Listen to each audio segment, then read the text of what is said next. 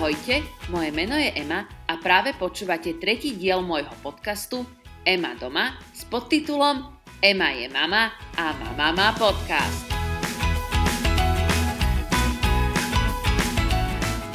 Ahojte, zdravím všetkých, ktorí dúfali, tak ako ja, že ďalšia epizóda vyjde ďalší týždeň. Ako som v úvode týchto podcastov teda slúbila, ale bohužiaľ som sa dostala k nahrávaniu až dnes, takže um, skúsim sa na budúce polepšiť, aby ste nemuseli netrpezlivo uh, čakať na ďalší diel tak dlho. No a tento diel bude o pôrode, o mojom pôrode, o tom, ako to celé prebiehalo, čo som zažila, aké to bolo, aké som mala dojmy a pocity.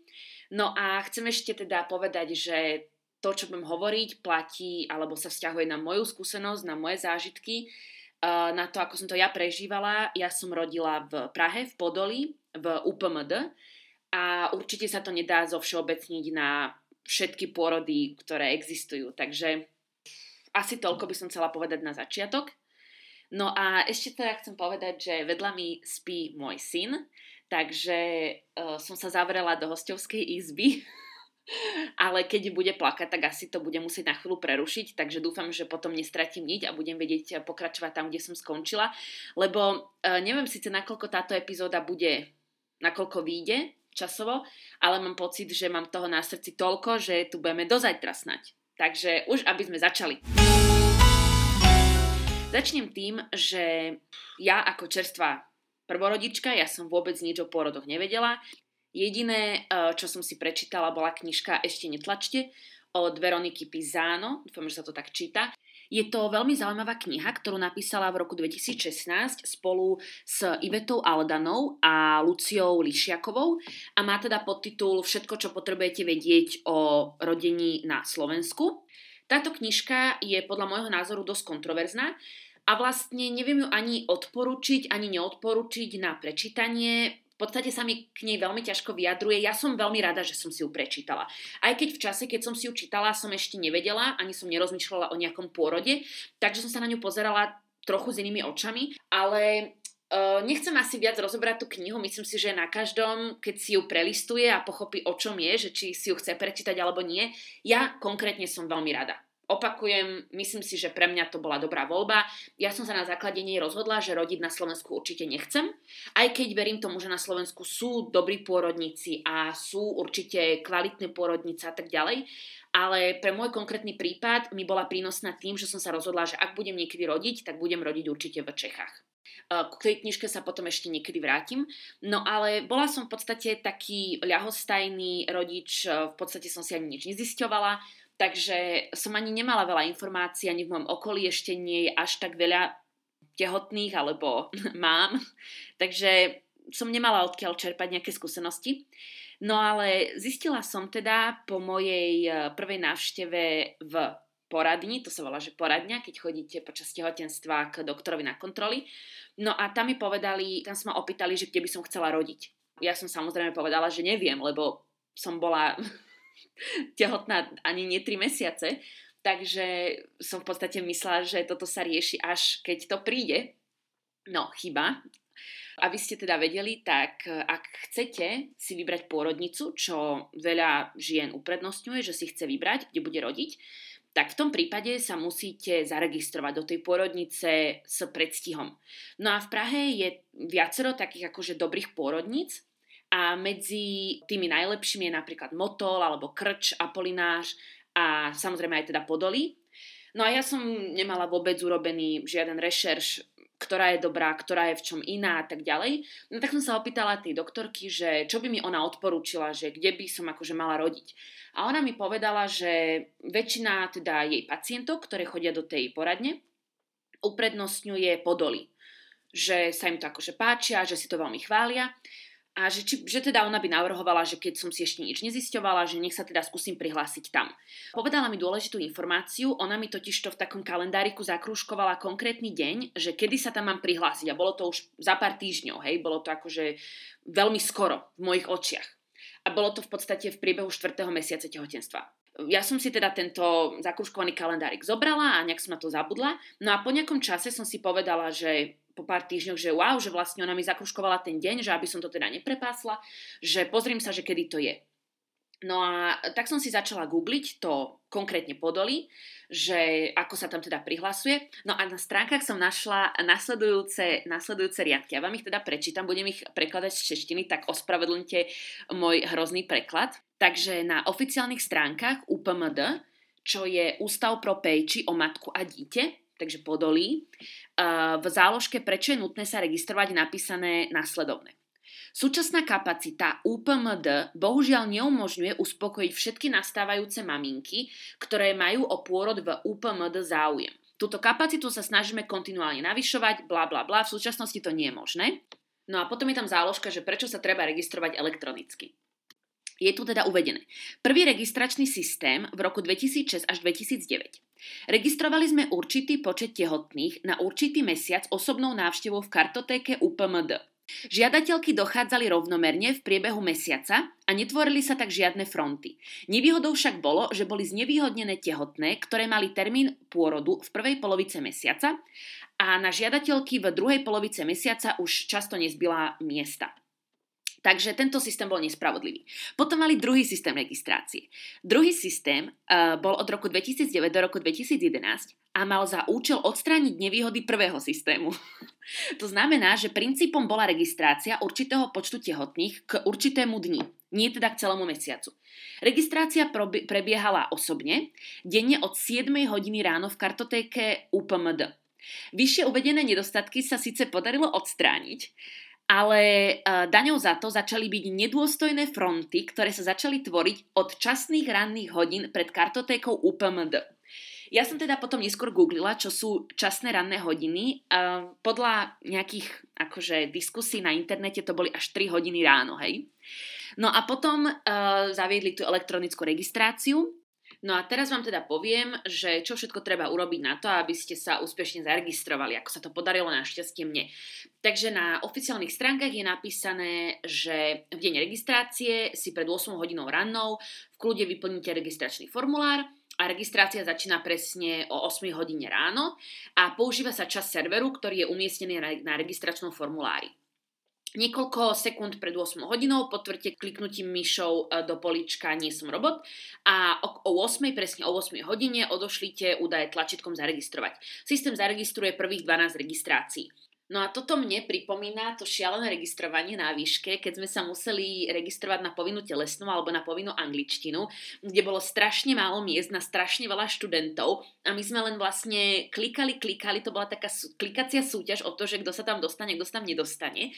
Ale je teda dôležité povedať to, že vy sa môžete do pôrodnice zaregistrovať najskôr vo vašom 14. týždni. Volá sa to takým tým slangom našim tehotenským, že 14 plus 0. Podľa internetu sa tam denne registruje tak 70 až 80 rodičiek, ktoré sa vlastne v tom prvom možnom dni, kedy sa dá registrovať, 14, začiatok 14. týždňa, zaregistrujú na svoj dátum pôrodu, ktorý majú pevne vypočítaný. Ale je tam taká rezerva, alebo dá sa to obísť, takým spôsobom, že vlastne nikto nevie predpovedať, kedy presne budete rodiť. To znamená, že ak sa vám to nepodarí zaregistrovať sa v ten prvý deň, u vás 14 plus 0, tak e, sa to dá urobiť aj 14 plus 1. To znamená, že 14. týždeň plus 1 deň. A dá sa to takto skúšať každý deň až do 14 plus 7. To znamená, že máte akoby 7 pokusov, 7 dní. Lenže musíte rátať s tým, že váš 14 plus 1 je už pre niekoho 14 plus 0. Čiže tam vlastne budete súťažiť so všetkými tými ženami, ktoré vlastne dovršia 14 plus 0 v ten deň, kedy vy už máte 14 plus 1. Je to veľmi zložité, rozumiem tomu, že sa to môže zdať veľmi komplikované, no napriek tomu mi príde dôležité vás na to dopredu upozorniť. No a ešte vám chcem povedať o takom type, že až po registrácii som zistila, že vlastne tak ako máte 7 extra dní po vašom termíne pôrodu, tak vlastne ten systém ráta aj so 7 extra dňami pred vašim termínom pôrodu. Čiže čisto teoreticky by sa to dalo uh, skúsiť zaregistrovať aj už va- vo vašom 13. týždni. Ale je to v podstate také obchádzanie systému, čiže neviem, že či je to úplne fajn to robiť, ale zistila som to vlastne až po tej registrácii. No a Mňa to teda úspešne registrovalo. Ja som prišla v ten deň, kedy som mala 14 plus 0 o pol hodinu skôr do práce, prišla som tam o pol 8, lebo som sa bála, že by mi doma padol internet alebo niečo, nechcela som to riskovať. No a normálne som si tak, ako keď som sa prihlasovala presne na tú telesnú alebo na tú angličtinu počas výšky, tak som si to jednoducho všetko vyplnila, no a potom o 8 som jednoducho klikla na to, aby že sa chcem registrovať on ten systém samozrejme spadol, zamrzol, 15 minút sa nič nedialo a za 15 minút mi prišiel na mail uh, taký oznam, že teda som bola úspešne zaregistrovaná a že som bola jedna z tých 12 žien, ktoré v ten deň vlastne vybrali. Ja keďže väčšinou mám viac šťastia ako rozumu, keď vás ten systém zaregistruje, tak vy musíte ešte prísť osobne do tej kartotéky na Podolí sa osobne zaregistrovať. No a my sme vlastne tú sobotu leteli do Afriky, Takže ja som mala len jeden deň na to, aby som sa tam išla zaregistrovať osobne, lebo na to máte iba 5 e, pracovných dní. Takže som okamžite sa vlastne zbalila a išla som sa zaregistrovať vlastne tým, že som v sobotu odlietala, tak ak by sa mi to nepodarilo zaregistrovať sa štvrtok alebo piatok, tak by to pre mňa znamenalo, že tam nemôžem ísť rodiť, lebo som sa nemala potom ako ísť osobne registrovať aj do tej kartotéky. No ako hovorím, jednoducho ja mám vždy viac šťastia ako rozumu, ale našťastie sa to teda podarilo, čo je dobrá správa. Ale bolo to v podstate, je to lotéria, je to o šťastí, je to o tom, že ak sa niekedy budete takto registrovať, asi by som to klikla o sekundu skôr, alebo by som to možno poprosila niekoho, že nech sa ma tiež snaží registrovať z nejakého, iného počítača alebo nejak inak. Akože ja dúfam, že nie som jediná, komu to príde extrémne bizarné celá táto situácia okolo tohto prihlasovania do obyčajnej pôrodnice. Vôbec som netušila, že to môže byť niečo takto strašne e, zložité a komplikované. No a teraz by som vám chcela povedať, že prečo je vlastne to podolí také žiadané, prečo je o ňoho taký eminentný záujem zo strany vlastne rodičiek. E, je to podľa môjho názoru, je to z dvoch dôvodov. Prvý je ten, že je to veľmi komplexné stredisko, kde sa okrem teda samozrejme porodných sál a oddelenia šestonedelia, e, nachádzajú aj rôzne ústavy. To znamená, že ak som to správne pochopila, ak nastane niekde nejaká komplikácia pri pôrode, alebo ak je potrebné nejaké špecializované stredisko, nejaké špeciálne vyšetrenie, niečo veľmi, veľmi špeciálne alebo neobvyklé, čo sa vyskytne pri pôrode, tak vlastne tú rodičku pri akutnom nejakom probléme prevážajú do Podolí. Oni tam majú, sú tam pripravení a majú tam veľmi veľa prístrojov, ktoré majú kopeckrát ako jediný v republike, no a sú tam pripravení naozaj na všetko. Čiže okrem uh, tých 12 rodičiek, ktoré sú tam v podstate zaregistrované na ten každý jeden pôrodný deň, oni rátajú ešte aj s kapacitou toho, že im tam vlastne privážajú z ostatných uh, pôrodníc alebo ostatných nemocníc veľmi komplikované a závažné uh, prípady pôrodov, by som povedala. Uh, takže toto je vlastne jeden taký dôvod, že preto tam ženy chcú rodiť, lebo majú pocit, že keby sa náhodou niečo pri tom pôrode stalo, tak ich už nemusia nikam prevážať. Jednoducho všetko je to v, tej jednej, v tom jednom komplexe. Je to inak taký, taký je to v podstate taká pamiatka, je to vedľa Vyšehradu s nádherným výhľadom na Vltavu, na Pražský hrad, je to akože fakt super, je to v centre mesta. Veľmi pekná je tá budova, taká zrekonštruovaná. Mm, druhý dôvod, prečo si myslím, že je taká obľúbená, alebo prečo vlastne je o ňu taký záujem zo strany rodičiek, je ten, že táto pôrodnica nie je úplne štandardná a nie je úplne bežná v špecifických požiadavkách rodičiek. Týmto konkrétne mám na mysli takú skupinu žien, ktorá sa volá, ja ich nazvem tak, ako sa volajú v bežnom žargóne, volajú sa, že biomatky, ale ľudia to hovoria dosť necitlivo alebo dosť hanlivo, že to je taká biomatka a väčšinou tým myslia nejakú ženu, ktorá uh, verí v homeopatika a myslí si, že očkovanie spôsobuje autizmus, neholí si nohy a tak ďalej a tak ďalej. V žiadnom prípade ja, keď používam slovo biomatka, v žiadnom prípade nemám na mysli takúto uh, biomatku. Mám tým na mysli úplne normálnu ženu, bez žiadnych predsudkov voči nej, ktorá jednoducho uh, sa prikláňa viac k nejakým alternatívnejším spôsobom alebo možnostiam, čo sa týka pôrodu alebo všeobecne starostlivosti o dieťa. Tieto ženy sa často nestotožňujú s tými štandardnými postupmi v pôrodniciach, No a práve táto pôrodnica v Podolí týmto biomatkám, ešte raz teda opakujem, že to nemyslím vôbec hanlivo, týmto biomatkám vlastne vychádza v určitej miere v ústretí. Nehovorím, že úplne, ale určite vo väčšej miere ako nejaké iné pôrodnice. A ako príklad môžem uviezť tzv. pôrodný plán. Pôrodný plán je jednoducho papier, na ktorý si každá matka pred pôrodom napíše, že čo by si ona prijala počas svojho pôrodu. Určite to nie je niečo, čo v podstate predpovedá priebeh pôrodu, to nie.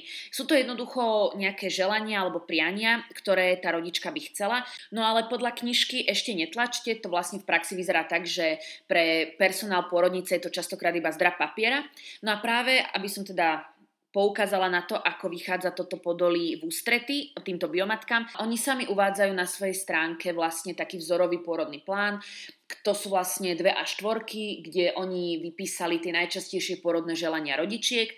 Každý si ho môže stiahnuť a jednoducho si len zaškrtnúť fajkou, že čo by chcela, čo by nechcel.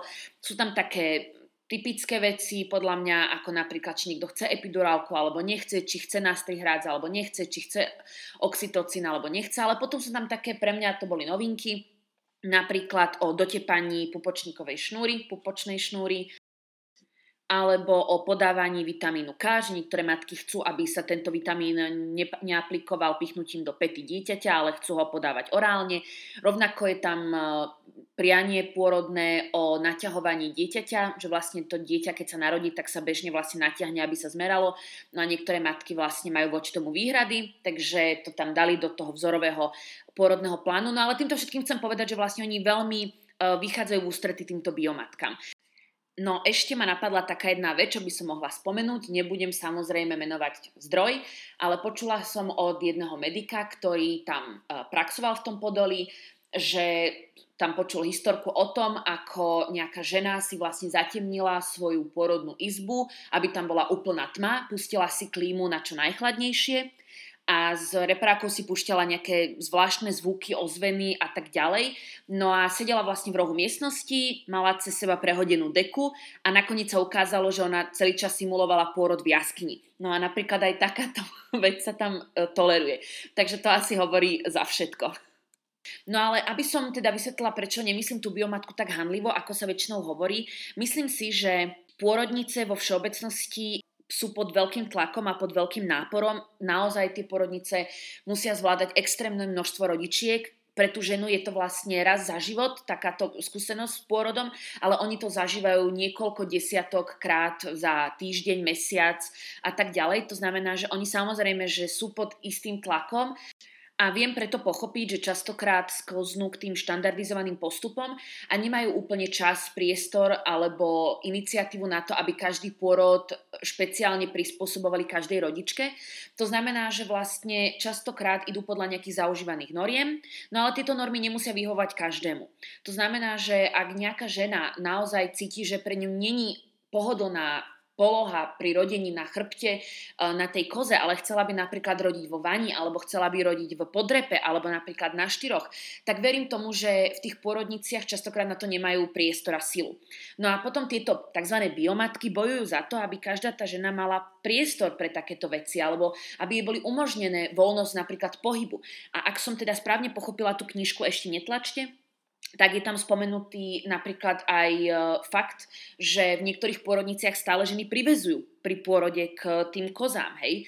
Takže myslím si, že aj tie biomatky napriek tomu, že ich ľudia akoby hania, že sú také, e, že vraj sa to po nemecky povie, že extra wurst, také, že chcú stále niečo vlastne špeciálne, tak myslím si, že e, veľakrát chcú zbytočné veci, ale veľakrát aj nechcú zbytočné veci a veľakrát aj v podstate bojujú za veci, ktoré by mali byť normálne, ale normálne nie sú. Lebo to zdravotníctvo aj na Slovensku, aj v Čechách, povedzme si na rovinu, nie je ideálne. Takže ja, keď som prišla do toho Podoli, tak som bola veľmi prekvapená, že aké všelijaké veci tam majú v, tom, v tej pôrodnici, na čo všetko sú pripravení a mne to prišlo ako veľmi veľký luxus. Takže v žiadnom prípade nechcem haniť biomatky, lebo si myslím, že nejaká časť z toho, čo oni požadujú, je v mojich očiach zbytočná, ale nejaká časť aj zbytočná nie je. A som veľmi rada, že bojujú za tieto veci. Som veľmi rada, že vlastne tým porodníkom pripomínajú, čo je normálne a čo nie je. A zároveň som rada, že vlastne zvyšujú tým pádom kvalitu tých pôrodníc, pretože potom matky ako ja, ktorým to v podstate bolo jedno, tak oni to vlastne bojujú aj za mňa. Lebo ja potom do tej pôrodnice prídem a mám sa tam úplne fantasticky. Ale napriek tomuto všetkému som stále tá matka, ktorá viac verí vede a medicíne a výskumu. Jednoducho si myslím, že pravdu nemá ani jedna strana, že proste pravdu treba hľadať niekde uprostred. Ale to by bola téma na ďalšiu hodinu biomatky versus uh, veda. No, chcela som hovoriť o tom svojom pôrode, lenže teraz som si všimla, že už hovorím skoro 20 minút, takže ako som sa obávala na začiatku, že táto téma bude veľmi dlhá a hlboká, tak som mala pravdu. A znova je vidno, aký freestyle tieto podcasty sú. Takže mi to bohužiaľ v tejto časti nevyšlo, ale hneď, hneď teraz sa idem pustiť do ďalšej časti, kde už teda začnem hovoriť o tom pôrode, keďže už máte ten eh, background a viete vlastne, že kde som rodila, prečo som tam rodila a čo za pôrodnicu to je a potom vám ten pôrodný príbeh bude dávať, uh, hádam, väčší zmysel. Takže ďakujem za počúvanie tejto epizódy. Mrzí ma, že som vás takto namotala na to, že budem hovoriť o porode a vlastne som celý čas hovorila o niečom inom. Ale to sa mi bohužiaľ stáva, že občas niekde začnem a skončím niekde úplne inde, kde som ani nechcela skončiť. Ale to som asi ja. Takže ospravedlňujem sa za to a najbližšia epizóda už sľubujem bude o mojom pôrode. Takže ďakujem, že ste si vypočuli túto epizódu a dúfam, že sa budeme počuť na budúce. Ak by ste mi chceli niečo odkázať alebo mi niečo povedať, tak mi môžete napísať na mojom Instagrame ema.doma. Tak eh, ďakujem za počúvanie a majte sa pekne. Ahojte!